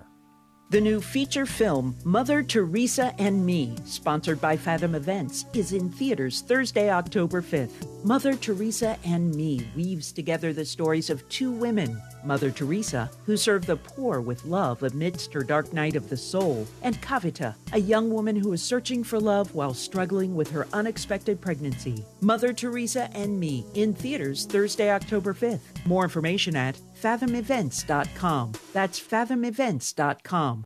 For over 500 years, the church honored spiritual exercises of St. Ignatius of Loyola have formed many saints. This treasured way of personal prayer with God is now available to you for free. Order your free training manual at LordTeachMeToPray.com and bring Ignatian prayer to others. Lord Teach Me to Pray is approved by the USCCB. Order your free training manual at LordTeachMeToPray.com. Lord Teach Me to Pray underwrites the Sunrise Morning Show. You start your day a better way by listening to the Sunrise Morning Show. Soon you'll be able to watch as well. That's right. Starting September 25th, you'll be able to watch the Sunrise video stream on social media and at sunrisemorningshow.com. You'll also be able to see the faces of the regular Sunrise Morning Show family, plus, you'll get to see what my hair looks like first thing in the morning. And whether I ever crack a smile at Matt's terrible jokes. Spoiler alert, she does. Sunrise goes to video September 25th. Tune in at sunrisemorningshow.com. Why do we need to pray? We don't pray because God needs our prayers. We pray because we need God's grace. And every day, when I face the day, I realize I have no idea what I'm doing. and I need God to walk me through my day, step by step, giving me the grace, the counsel, the love, the encouragement that enables me to glorify Him in everything that I do and become the person He wants me to be. Prayer is my lifeline. 19 past, here's Anna Mitchell with headlines. President Biden will be sending a team to Detroit in an effort to resolve the strike between the United Auto Workers Union and the big three automakers. During his Angelus address yesterday, Pope Francis asked the faithful for prayers for his upcoming visit to Marseille, France, and in his catechesis, spoke of the importance of forgiveness. Anna Mitchell tonight at 8 Eastern on EWTN and most of these EWTN radio affiliates. Uh, the Journey Home, hosted by JonMarc Grodi. Tonight's Mm-hmm. Mhm. guest, Sharon Ripley, who, uh, like many people, was raised Catholic but left the church in her teens and uh, found kind of a renewed interest in faith and a kind of an invigorated interest in faith through an AME community, African Methodist Episcopal. Um, even got ordained into ministry there and kept on feeling that call back to the sacraments. So it's uh, it's always kind of fun when you have someone who was Catholic and then they left and then they get ordained in another denomination, but then they come back because often we hear people who are their right, whole lives a raised like denomination, Protestant, yeah. and right? then- So she's she's got a boomerang story. Wow. Catch it tonight, Cool. Sharon Ripley Boomerang. on the journey home. School time and back to a busier morning routine. If you're going to need some help to get going, get yourself a few bags of Mystic Monk coffee. And when you go to the Mystic Monk site through the link you find at sunrisemorningshow.com, you'll give us a boost with a commission on your purchase. While you're at our site, pick up a Sunrise Morning Show mug or travel mug and perhaps a water bottle for your student. All available in our online store. Find our store and link to Mystic Monk Coffee at sunrisemorningshow.com. This past year has been a crazy roller coaster ride, but you have the power to get your business back on track by underwriting the Sunrise Morning Show. Weekday mornings, your message will reach millions of engaged Catholic listeners across the U.S. and around the globe who want to know more about and support Catholic businesses and organizations. To get national exposure for your business, ministry, or nonprofit on the Sunrise Morning Show, email me, Leah at sacredheartradio.com. That's Leah at sacredheartradio.com. The Universal Prayer by Pope Clement XI. Lord, I believe in you, but let me believe more strongly. I hope in you, but let me hope more confidently. I love you, but let me love you more ardently. I adore you as my first beginning. I long for you as my last end. I praise you as my constant benefactor. I call upon you as my loving protector. Guide me by your wisdom. Hold me by your justice. Comfort me with your mercy, protect me with your power. I offer you, Lord, my thoughts, that they may be fixed on you, my words, that they may be about you, my actions, that they may be regulated by you, my sufferings, that they may be endured for you. Enlighten my mind, inflame my will, purify my heart, sanctify my soul. Grant that I may prepare for death, be concerned about judgment, flee from hell, and obtain paradise through Christ our Lord. Amen. For Sacred Heart Radio, I'm Dominican Father Ezra Sullivan.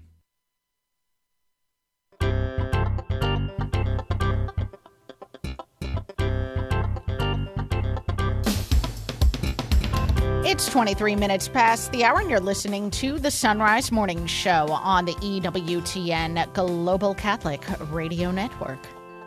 Brendan Hodge back with us now on the Sunrise Morning Show. He is Darwin from the Darwin Catholic blog. He's author of If You Can Get It, which is a novel from Ignatius Press, and is a contributing editor to The Pillar as well. Good morning, Brendan. Good morning. Good to be on with you. It is good to have you back. And we are continuing to look at Dorothy L. Sayers' ideas about classical education. So last time we looked specifically at history and why that is foundational to the formation of a student. Today we're going to take a look at the subjects of geography, science, and math. Now, first off, just give us an overview of how she looks at these subjects and the way that they help form the foundation for students to learn in the future. So when she's talking about the foundation, the grammatical stage for students, so these are students who are in maybe like the second through the fifth grade kind of ages. She's really talking about this age when children have this sponge-like eagerness to soak up uh, facts and the way that things fit together. And so with geography, I think, you know, it, it's pretty easy to picture. This is an age when children can often be really interested in maps. And so this is a great time to be learning where different countries are, so countries, capitals, and then also major features, so like oceans, mountain ranges, and the way that the physical geography shapes uh, the way that countries fit together and the history of those countries that they read about, because there are connections between the geography of our world and history. In science, this is a time when kids often love things like dinosaurs and planets, and so it's a great time for learning species and the way that you what does it mean to say that uh, two different types of animals are different? Will a cat and a dog ever have sort of kitten puppies together, and why not? Uh, so it's a great time for learning kind of those basic physical rules and the constellations, uh, the planets, all those things that fit together. And then in mathematics, it, it might seem like a much different, more abstract thing, but again, here we learn the basic geometrical shapes. We learn the basic rules for how numbers work together, and then you start to learn the system for how we get from uh, basic rules about how a shape works to uh, the way that you you do geometrical operations, or the basic ways that the number line or number families work into mathematical operations, and you start to see how those pieces fit together, just like the the pieces in a Lego set, and you can make complex structures out of them. Yeah, okay. So I want to take the conversation to a higher level now that we have that that groundwork laid. Um, because some people listening might wonder why these topics would be discussed on a Catholic radio show like this. You know, this has no bearing on my faith. But actually, Brendan, I think there's something to be said about a child understanding order. Could you talk about that in light of these subjects? Well, I, I think that as Christians, we believe that God created the world and He holds the world in existence through his act of the will. So, in a sense, the world is an expression of God's order, and so we learn about God as we learn about the world. But I think there's there's an even deeper point to why we need to start thinking about a specifically Christian and Catholic way of learning things like math and science in our current culture. Because for a long time, it seemed like you could have a Catholic school where you just used exactly the same lessons on science that the public schools did. And what you did that was different is you said, but of course, we know that God created the world, and then you would transition into religion class. And things could be sort of compartmentalized this, that way. But today, what we're seeing is that the, the radical relativism that maybe 20 years ago people were just talking about in terms of morality has crept into the way that people think about science. And so we have people who don't even believe that male and female are basic things, and they're not just confused about this in a moral sense. They're confused about it in a scientific sense. Mm-hmm. And so I think we increasingly need to do what what secular schools may not be doing or where, where they may actually be undermining education uh, in teaching people how to really think about how the physical world works, what things are similar, what things are different, and what things are and are not compatible. And uh, we may be the only ones who are still holding on to this sense of reality. And so we really need to learn to teach it to our children, or we'll lose them before we even know what's going on. Right.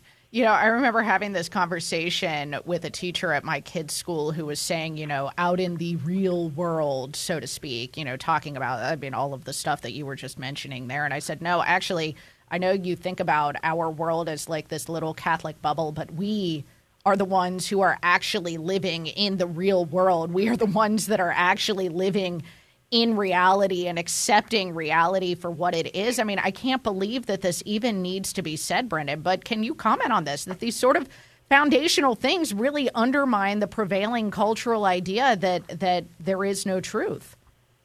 It really does. And I mean, I think you see this starting to even break out in secular spaces. So what you start to see is actual biologists, people who are working in science, having arguments over things like um, can you determine that a, a person or even an animal is male or female based on its ability to reproduce as a male or female, or do you have to address this whole constellation of secondary sexual characteristics that people use to define gender in this very fluid way so that they can then talk about picking gender and being the right gender and whether you feel like you're your gender.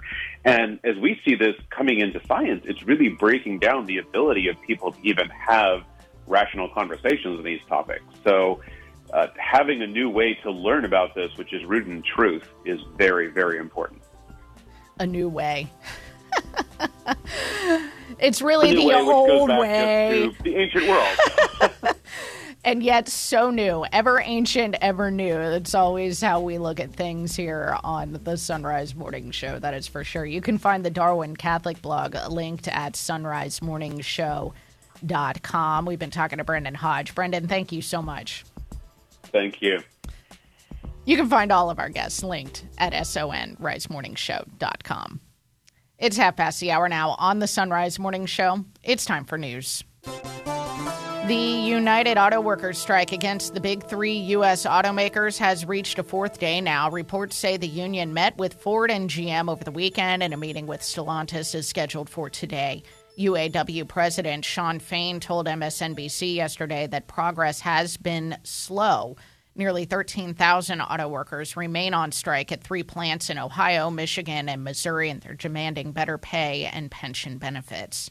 Meanwhile, Ford has laid off 600 employees at its assembly plant in Wayne, Michigan, as the UAW strike continues. Michael Kastner has more. The automaker announced the layoffs on Friday. Meanwhile, General Motors will idle its Fairfax assembly plant in Kansas, putting 2,000 people out of work.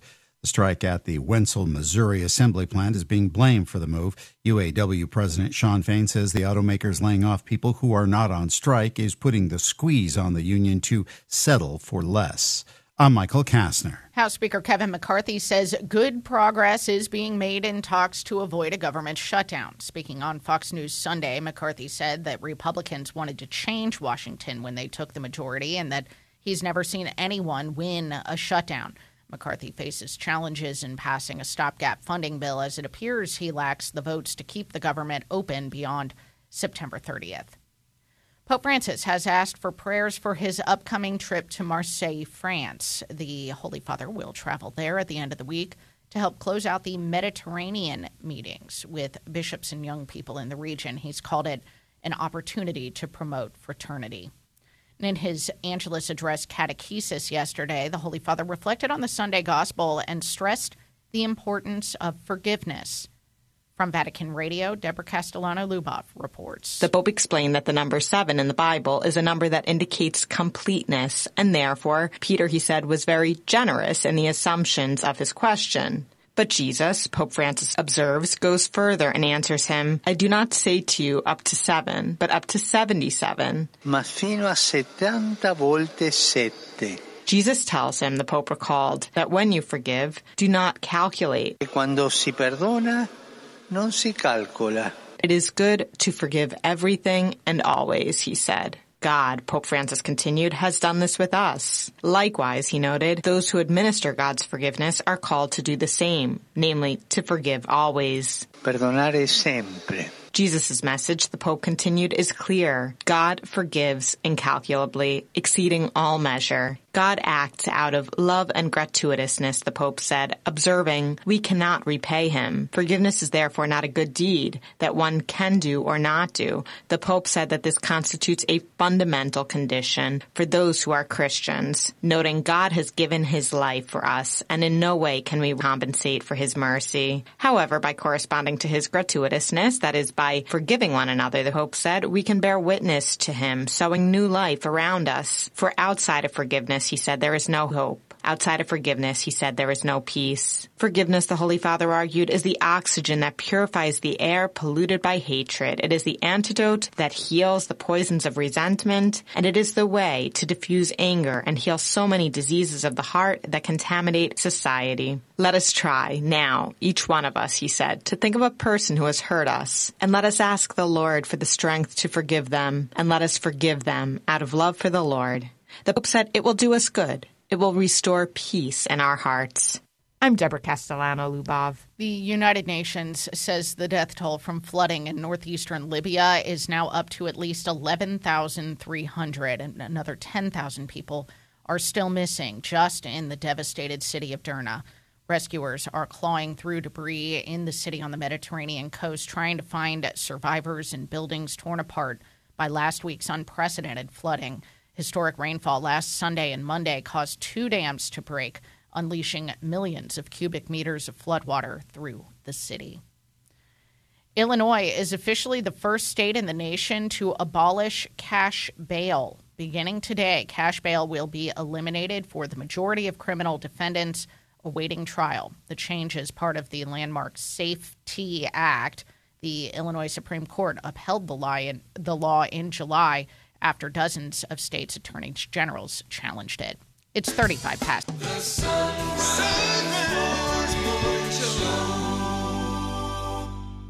You start your day a better way by listening to the Sunrise Morning Show. Soon you'll be able to watch as well. That's right. Starting September 25th, you'll be able to watch the Sunrise video stream on social media and at sunrisemorningshow.com. You'll also be able to see the faces of the regular Sunrise Morning Show family, plus, you'll get to see what my hair looks like first thing in the morning. And whether I ever crack a smile at Matt's terrible jokes. Spoiler alert, she does. Sunrise goes to video September 25th. Tune in at sunrisemorningshow.com. The kids got new supplies for back to school, so what do the parents get? Well, we suggest treating yourself to some good coffee, and the Mystic Monks of Wyoming have a number of blends to choose from. And when you link to the Mystic Monk Coffee site through our site, sunrisemorningshow.com, we earn a commission on whatever you buy. You can also treat yourself to a Sunrise Morning Show mug or travel mug and a water bottle for your kid in our online store. Check out our store and link to Mystic Monk Coffee at sunrisemorningshow.com. The Baltimore Catechism asks, What is sacramental grace? Sacramental grace is a special help which God gives to attain the end for which He instituted each sacrament. Just as the sacraments are aimed toward a particular end, baptism is to bring us into the family of God. And so the grace of baptism then does the very thing that it's intended to do. Marriage is in order to help the man and the woman come to heaven together. And so there's a grace of marriage specific to it, that it's different from the grace of the Eucharist or the grace of holy orders. And similarly, there's a grace of holy orders that is not the same as the grace of marriage. God gives grace in so many manifold ways. We can thank Him for bringing us to Himself through these varied ways in the sacraments. Reflecting on the Baltimore Catechism, I'm Dominican Father Ezra Sullivan.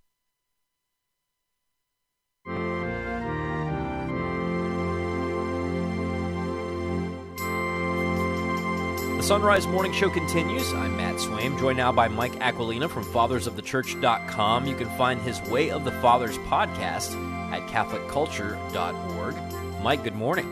Morning, Matt. You know, we've been talking lately about various cities that were extremely important in the early church, and today we get to talk to, uh, talk about Antioch. And actually, Antioch is an important city in the New Testament. But before we get to that, uh, what kind of city was Antioch before Christianity arrived there? It was a very important city. It was a military center, commercial center. It was uh, it was a religious center. It was an important center of Judaism. Uh, it had been established as a city on the Orontes River by by the general Seleucus, who was one of the, the great generals under under Alexander the Great uh, when he was conquering the world. And so uh, this is this is uh, the seat of, of the little empire that Seleucus ended up with. It it was uh, it was important for every reason. It was a, a, cultural center and it was a military center, economic center, as I said, and um, and and uh, and there were many Jews there. Uh, the the the people of Judea, the Jews of Judea, um, were uh, were helpful to Seleucus in establishing the city, and so he gave them a favored status in the city. So the Jewish culture there was um, was was very well established by the time of our Lord, and um, and it was uh, it was it was uh, it was it was thriving. There were several synagogues by that time, and some of them were beautiful. Some of them were were uh, architectural marvels. It said, and um, and uh, King Herod, of course, uh, built a good portion of the of the city, and he he established something there. Uh, it, it, was a boulevard uh, with with uh, that was a, that was a shopping mall, really, an outdoor shopping mall, and it and it was uh, it was a very long street, and it was lined with street lamps, and this was the first time in antiquity that these uh, were were put into use, street lamps, and so it really did transform the city, and it, and um, and it transformed the empire because soon any serious city needed to have one of these boulevards lined with street lamps, and suddenly there was nightlife in the cities. So one of the great inventions of Antioch was nightlife. You could go out at night, be be uh, relatively safe, and uh, and you could even do some shopping. It's pretty interesting. And uh, of course, even the Chicago Cubs have night lights at this point. So uh, yes, yes. But let's talk a little bit. I mean, anybody who pays attention to the first readings from Mass during the Easter season already knows the answer to this question. But how early does Christianity get to Antioch? Well, right away, really, and, and that's a natural thing. There would have been a lot of trade between Antioch and Jerusalem. This this is something that would have happened naturally because of the um, because of the, the short distance between the two, and also because of the uh, the cultural affinity. You know, again, there was a large Jewish community there, uh, and and so this would have this would have been a regular thing to to to have traffic moving in that direction and then back to Jerusalem. Uh, we find in the Acts of the Apostles that uh, that when when uh, you know the boot comes down, when the persecution begins, uh, some of some of the the people following the way of Jesus fled to Antioch right? And they uh, they they brought the faith there, and they they they spread the faith there. Uh, so much so that that the people of Antioch needed a name for this group, who uh, who were growing out of the synagogue, but were quite distinctive from uh, from the other Jews in the city. And so it was in Antioch that the disciples were first called Christian. Uh, this isn't too long after the ascension of our Lord, and it was Antioch, the city that bestowed that name that we still bear today after all these millennia. Yeah, it is a powerful thing. You know, you almost get chills when you hear it uh, read from the book of Acts. The the followers of Jesus were first called Christians at Antioch. You know, it's like ah, wow, it's like an origin mm-hmm. story. Yeah, it's like the first time you hear Tony Stark referred to as Iron Man or something. It's like this really kind of stirring thing. It's like wow, uh, you know, this is us. This is our origin story, as it were. Yes. Um, but when it comes to Antioch, I mean, we've got some great saints. Uh, Ignatius of Antioch immediately comes to mind, and we've talked oh, about him yeah. a number of times before. But Antioch is one of those places, as early as Christianity got there, it sure did change hands between a lot of empires and became a battleground for a lot of things in history from that point forward, didn't it? Yeah, Antioch was a hotbed for Christian thought because it was a hotbed for thought you know and uh, and this is this is what happened naturally uh, the, the, there was a certain vigor to christianity from the beginning so you find great great intellectual figures like Ignatius of Antioch, who's a who's just a wonderful writer. We possess seven of his letters that give us, you know, a kind of a window into what life looked like in the city of Antioch and in all the cities of the empire around the year 107 A.D. Uh, and after him we have Theophilus. So we have uh, an apologist in all of the stages of Christian development. We have major Antiochian writers. Uh, eventually, uh, there are heresies that arise in Antioch, and because of the position of Antioch on the world scene, they become influential heresies. Unfortunately, uh, but but some of them had their their really epicenter. They had their epicenter there. Um, so you have uh, you you have teachers in Antioch in the third century uh, coming up with this idea that Jesus was just a creature, that he was uh, subordinate to the Father in every way, uh, that he was not co-equal or co-eternal with the Father, and so so these ideas eventually reach uh, a student named uh, Arius. Who, who came possibly from Libya to Antioch to do his studies. And it, Arius brought those ideas back to Alexandria, where the Arian heresy took hold and eventually spread throughout the empire. But the ideas began in Antioch. It was Arius who found ways to make them catchy and to bring them to the whole empire. Uh, uh, you know, there's great. Fi- there are so many great figures uh, who um, who who were there in Antioch. You know, and John Chrysostom comes immediately to mind, perhaps the, the greatest preacher of all time, of all Christian history. And he first thundered from those pulpits in Antioch. And then the great anti Christian, Julian, the apostate, who left behind Christianity to to uh, to try to repaganize the empire when he became emperor. He made Antioch the base of his operations, but because of the vigor of the local uh, church, he was unable to do it. You know, they openly mocked him when he spoke. So Antioch has this storied history. You know, when you think about the fathers of the church, so many great events, so many, so many mighty figures, and uh, and so much drama. Well, thank you so much, Mike Aquilina from FathersOfTheChurch.com. Find him linked at Sunrise Morning Show.com. Got headlines coming up next. It's 16 till.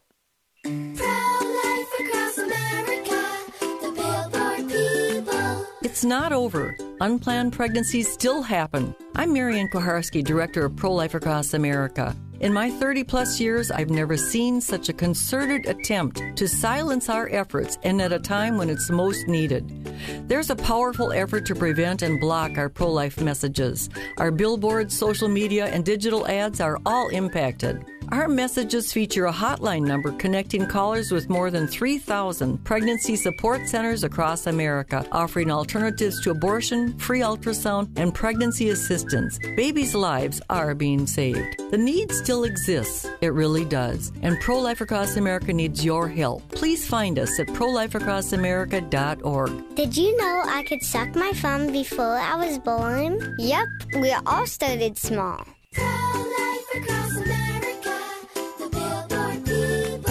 It's back to school time and back to a busier morning routine. If you're going to need some help to get going, get yourself a few bags of Mystic Monk coffee. And when you go to the Mystic Monk site through the link you find at sunrisemorningshow.com, you'll give us a boost with a commission on your purchase. While you're at our site, pick up a Sunrise Morning Show mug or travel mug and perhaps a water bottle for your student. All available in our online store. Find our store and link to Mystic Monk Coffee at sunrisemorningshow.com. If you're currently an EWTN media missionary or just interested in becoming one, we've got some great news. EWTN Media Missionaries has a new and improved website. EWTNmissionaries.com, designed with you in mind. Our new site is loaded with great features and it's easy to navigate. There are so many different ways that you can help EWTN. Join us in sharing the eternal word with the world. Visit EWTNmissionaries.com today. I'm spiritual, but do I have to be religious? Join me, Dr. David Anders, as we answer your questions on Called to Communion today at 2 p.m. Eastern. Now, back to the Sunrise Morning Show. 14 till, here's Anna with headlines. The United Auto Workers strike against the big three automakers has reached a fourth day now. During his Angelus address yesterday, Pope Francis asked for prayers for his upcoming trip to Marseille, France, which will take place at the end of this week. And in his catechesis, reflected on the Sunday gospel, stressing the importance of forgiveness, saying it can restore peace to our hearts. It sure can. If only I would uh, take that to heart and actually live that, it might actually make a difference in my life. I know, right? Imagine that. So, Anna Mitchell, I mentioned before uh, tonight at 8 Eastern on the Journey Home, which you see on EWTN television. You can stream it for free if you don't have cable. If you're like me, I don't have cable. Yeah, me either. I go to EWTN.com. You can stream it for free. Uh, but you can also listen on a great many of these EWTN radio affiliate stations, 8 p.m. Eastern this evening. The Journey Home. Sharon Ripley, our guest uh, tonight. She was a former African Methodist Episcopal minister. Some of you familiar with the AME Church. Uh, she said something that stuck with me, and I just wanted to share it with you, Anna Mitchell. Okay. Before I forget. So, uh, she talked about how uh, people in your town may have driven past your church, but don't know anything about it. Mm-hmm. And some of those people will be driving past your church when you are walking out of Mass. Right. So the question is what will the expression they see on your face as you walk out tell them about what you experienced in there? Probably that my children were. It was meant to be rhetorical, but. that she's exhausted That from she's keeping her children in the pew. But does it say? Do people say, "Man, I wish I, I wish I had what those people have who are coming out of there"? I don't know. It's a good so. thing. It's a good thing to, to reflect upon. Mm-hmm. Well, I hope that at people reflect upon the fact that you know young families are coming out of the church. They're like, "Oh, that's where the party's at." Mm-hmm. Maybe so. Or they'll see they'll see you coming out, Anna Mitchell, and they'll think, you know, I was worried about going to church because I feel like my kids will be a distraction. And then they drive past and they're like, oh wait, if they let that lady go there, maybe, maybe we're fine. The Sunrise Morning Show continues. I'm Matt Swaim, joined now by Stephanie Mann. She's the author of Supremacy and Survival How Catholics Endured the English Reformation. You can find her blog of the same name linked at sunrisemorningshow.com. Stephanie, good morning. Good morning, Matt. So today we get to talk about Blessed John Duckett and uh, Blessed Ralph Corby. Now, uh, there are probably some people who aren't very familiar with these names. You know, once we get into the blesseds on the list of the martyrs of England Yes. and Wales, they get a little bit, uh, you know, into that fuzzy area. But what do we know about them, and what what mementos do we have from them? Right. Well, Father Bowden gives us four mementos uh, on Father uh, Duckett, and then three of those mementos also include Father Ralph Corby, uh, who was a Jesuit priest. Uh, the, the blesseds, of course, were were th- these gentlemen were beatified by Pope Pius the uh, but there were lots of blesseds beatified by Pope John Paul II in I think it was 1985, in the 1980s. But anyway, so these men are actually now we're in usually we're in the Tudor era when we talk about martyrs, especially the 40 martyrs, but this is in the English Civil War era when uh, Cromwell's parliament parliamentary Puritans were fighting King Charles the First uh, Anglican and, and some Catholic uh, Cavaliers. So these uh, men were still working in the missionary field, still serving Catholics, but in a vastly different uh, time of, of English history because the, the, the country was at war, at civil war. And so the first the first uh, priest had been there for about 12 years, Father Ralph Corby. He was a Jesuit priest. And the uh, other priest, Father uh, John Duckett, had only been there for a year. And Father John is the one that, that uh, in a way, Father Bowden pays the most attention to because he gives him all, he's in all four of the mementos uh, about their their uh, journey to martyrdom. He's only been there a year. He is captured when he's with two gentlemen on the way to baptize a couple of children. I don't know if they were infants or, at least they were Catholic children to be baptized. And what I think one of the signs that we're not in the Tudor era was he was tortured to reveal his priesthood. They they found oils and certain things in his uh, packet to, to identify that maybe he was a priest. They used matches lit between his fingers to try to get him to tell that he was a priest, and he he did not. He he endured that torture. But the reason that he finally admitted that he was a priest and therefore subject to death under English law was that they started threatening the two laymen that were with him, and they were going to send them off to prison or and to to uh, who knows what kind of uh, treatment they would receive at that time. And so he confessed, Yes, I am a priest. Let those men go. And so Father Bowden uses the line from uh, the agony in the garden, uh, Garden of Gethsemane, when Jesus says, If therefore seek ye me, let these go on their way. So he admitted that he was a Catholic priest to save others. So that's one of the most poignant of the uh, examples that Father Bowden gives about Father Corby. And then when he talks about I mean, excuse me, Father Duckett. Then when he talks about Ralph Corby, his history was very interesting because his family was Catholic. They went to Ireland. They left England to go to Ireland so they could practice their faith more freely.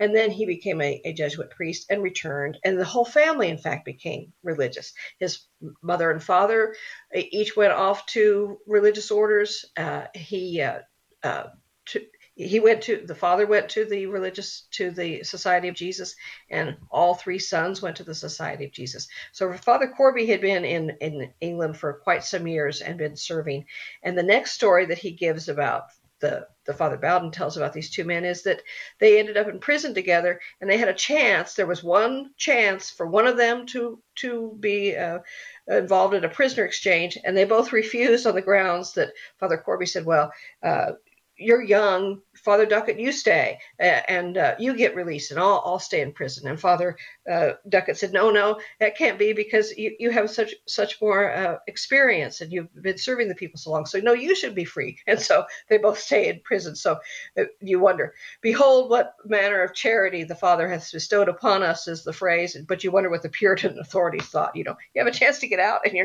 you're you're both dropping it and and staying in prison and facing certain death. Well, so those are two of the death, best mementos. Yeah, that, that certain death did come at uh, Tyburn Tree, yes. and we've got uh, an account of that as well, right?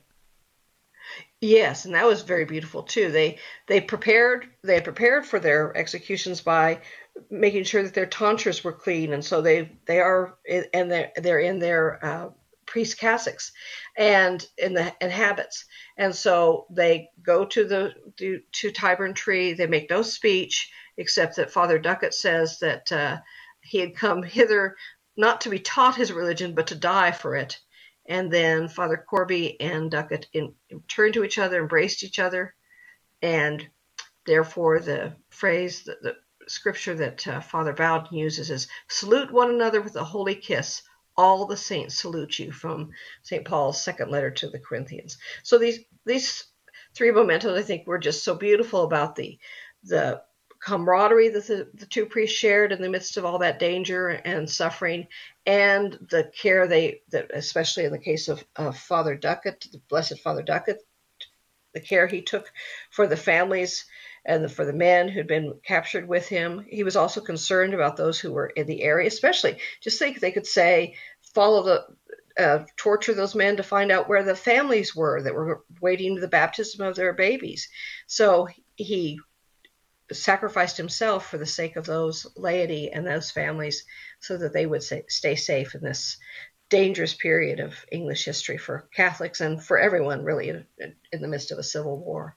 It's a powerful story, and uh, you know, kind of made all the more powerful in some ways because neither one of them was willing to to, give up the mission, uh, as it as right. It were. Um, I mean, they they both had a had an out, and neither one of them took it, and they ended up um, being martyred together, and we have that account, that, yes. that record. So, uh, I mean, two more great intercessors to invoke Blessed John Duckett, yes. Blessed Ralph yeah. Corby. Pray for us. Pray for us. Pray for uh, us. Amen. And of course, you can read more at Supremacy and Survival, which is Stephanie's blog, and it's linked at sunrisemorningshow.com. Stephanie, thank you as always for finding these stories of thank incredible, uh, heroic martyrs that uh, a lot of us have never heard of before. Yes, they're, they're beautiful stories. Thank you. They are indeed. We're back again tomorrow for our EWTN listening family. In the meantime, I'm Matt Swaim for Anna Mitchell and all of our guests. May God bless you and keep you and grant you his peace.